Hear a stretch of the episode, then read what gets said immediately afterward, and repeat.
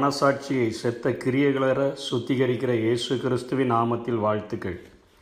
எப்ரேயருக்கு எழுதின நிருபம் ஒன்பதாம் அதிகாரம் பதினான்காம் வசனம் இப்படியாய் சொல்கிறது நித்திய ஆவியினாலே தம்மைத்தாமே பழுதற்ற பலியாக தேவனுக்கு ஒப்பு கொடுத்த கிறிஸ்துவினுடைய இரத்தம் ஜீவனுள்ள தேவனுக்கு ஊழியம் செய்வதற்கு உங்கள் மனசாட்சியை செத்த கிரியைகளற சுத்திகரிப்பது எவ்வளவு நிச்சயம் என்று சொல்லி நிருபாக்கியவன் இப்படியாக எழுதுகிறார்.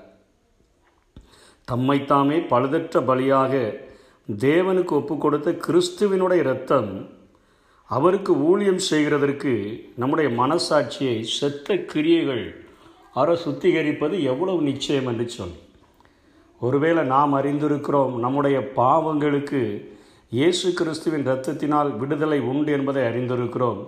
ஆனால் நாம் என்றோ செய்த பாவத்தினுடைய அந்த தாக்கம் இந்த குற்றுண்ட மனசாட்சி என்று சொல்லுகிறோமே அந்த காரியம் நம்மை ஒவ்வொரு நாளும் வாதிக்கும் பொழுது ஆண்டவருக்கென்று ஊழியம் செய்ய முடியாதபடி ஆண்டவருக்கென்று பிரகாசிக்க முடியாதபடி ஆண்டவருக்காக நம்முடைய வாழ்க்கை வாழ்க்கையை அர்ப்பணிக்க முடியாதபடி இன்றைக்கும் அநேகர் வாழ்ந்து கொண்டிருக்கிறதை நாம் பார்க்க முடியும்.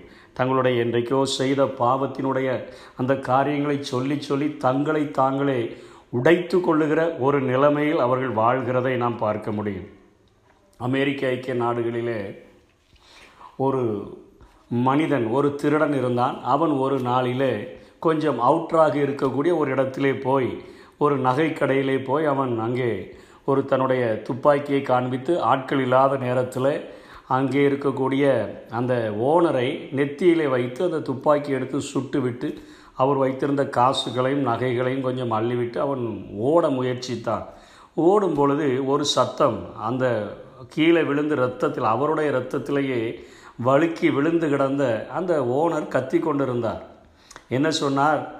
ஐயா நீங்கள் யாராவது என்னை காப்பாற்றுங்கள் என்று சொல்லி அவர் யாராவது எனக்கு உதவி செய்யுங்கள் என்று சொல்லி கத்தி கொண்டிருக்கிற அந்த காட்சியை அவன் பார்த்துவிட்டு அவன் ஓடி வந்து விட்டான். இந்த கேஸ் கோர்ட்டிலே நடந்து கொண்டிருந்தது. இவனுக்காக பத்து வக்கீல்கள் இவனுக்கென்று வாதாடி கொண்டிருந்தார்கள். ஆனாலும் பத்து வருடங்கள் ஆகியும் இவனுக்கு விடுதலை கிடைக்கவில்லை. ஜெயிலேயே இருந்தான். லாயர்ஸ் வந்து இவனை பார்த்துவிட்டு உனக்கு எப்படினாலும் நாம் விடுதலை வாங்கி விடலாம் என்றெல்லாம் சொல்லி அவனை ஆறுதல் படுத்தி ஆறுதல் படுத்தி சென்றார்கள்.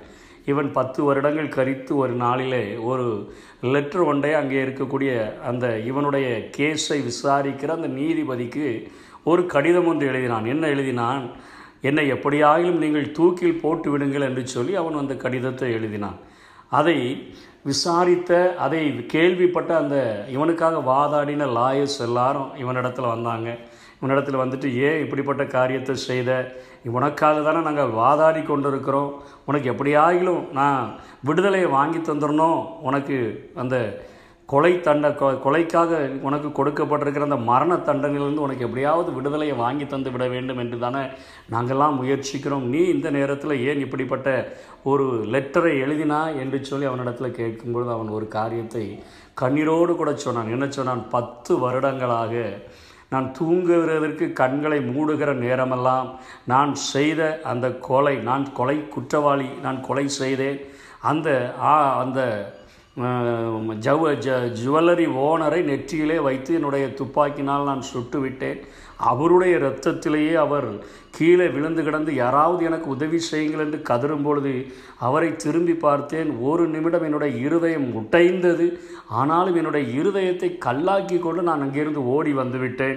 அப்புறம் நான் போலீஸிலே மாட்டிக்கொண்டேன் அந்த காட்சிகள் ஒவ்வொரு நாளும் என் இருதயத்தை நொறுக்குகிறபடியினால் எனக்கு வாழவே பிடிக்கவில்லை. எப்படியாயிலும் செத்துவிட வேண்டும் என்று சொல்லி நான் நினைத்து தான் இந்த லெட்டரை எழுதினேன் என்று சொல்லி அவன் அங்கே இருக்க இருக்கக்கூடிய வக்கீல்களுக்கு அவன் பதில் கொடுத்தான். இன்றைக்கும் அநேகருடைய வாழ்க்கையில் தங்களுடைய இருதயம் இப்படிப்பட்ட குற்றுண்ட மனசாட்சியில் அவர்கள் தங்களை காயப்படுத்தி கொண்டு நிம்மதி இல்லாமல் இப்படிப்பட்ட காரியங்களிலிருந்து எங்களை யார் விடுதலை செய்வார் என்கிற ஏக்கத்தோடு கூட வாழ்கிற மக்களை விடுதலை செய்யும்படியாகத்தான் எப்ரே ஆக்கியோன் இப்படிப்பட்ட வசனத்தை எழுதுகிறான். இயேசு கிறிஸ்துவின் ரத்தம் நம்முடைய பாவங்களை கழுவி சுத்திகரிக்கிறது மாத்திரமல்ல நம்முடைய மனசாட்சியை நம்முடைய வாதிக்கிறதே அந்த மனசாட்சியை செத்த கிரியைகளற.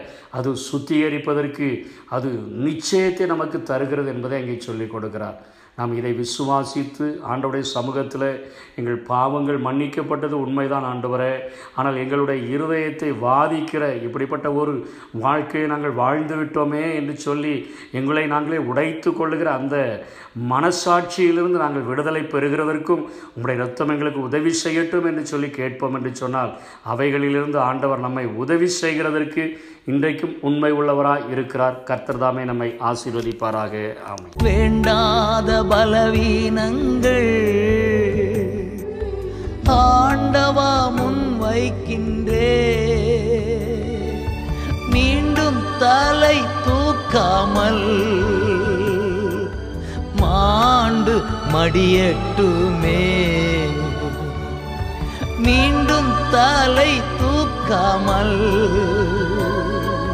மாண்டு மடியட்டுமே. உகந்த காணிக்கையா. ஒப்பு கொடுத்தேன் ஐயா. சுகந்த வாசனையா.